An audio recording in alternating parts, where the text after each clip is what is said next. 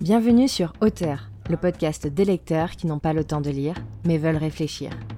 Je suis Marie Neumann et je serai votre hôte tout au long de ces lectures où je vous fais découvrir mes écrits. Alors, mettez-vous à l'aise et rentrons ensemble dans cet épisode intitulé Introverti.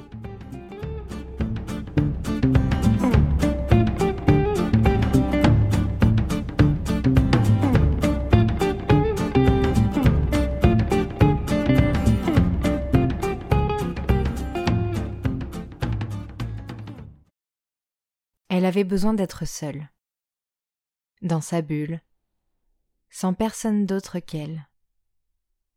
Elle avait besoin de ce moment pour se ressourcer avant d'affronter les autres. Certains étaient persuadés qu'elle était extrêmement timide. Après tout, elle se mettait souvent à l'écart des autres, seule dans son coin. Pourtant la timidité n'était pas la raison. Ce n'était pas même l'un de ses traits de caractère. Lorsqu'elle était avec les autres, elle était toujours très enthousiaste, le sourire aux lèvres.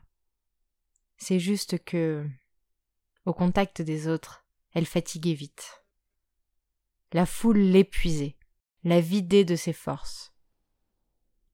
Seule alternative viable qu'elle avait trouvée était de s'écarter du groupe, de revenir dans sa bulle pour se ressourcer et reprendre un peu d'énergie. Pourtant, elle adorait être entourée, rencontrer de nouvelles personnes, de nouvelles histoires, discuter de tout et de rien. Et puis un jour, on lui avait jeté à la figure qu'elle était introvertie. On lui avait servi cela comme on sert une insulte, les yeux dans les yeux. Elle se l'était pris de plein fouet. Puis elle y avait réfléchi. Effectivement, elle avait besoin d'être seule souvent. De même, dans la majorité des conversations, elle préférait écouter plutôt que parler.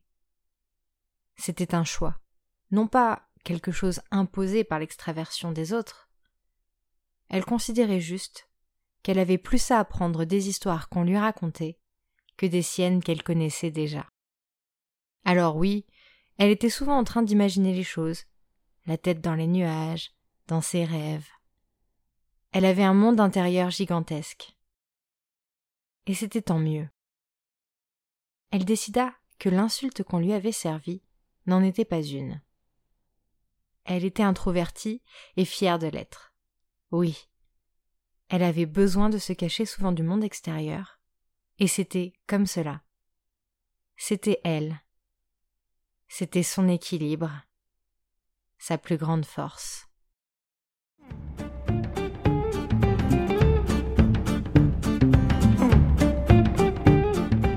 Merci pour votre écoute.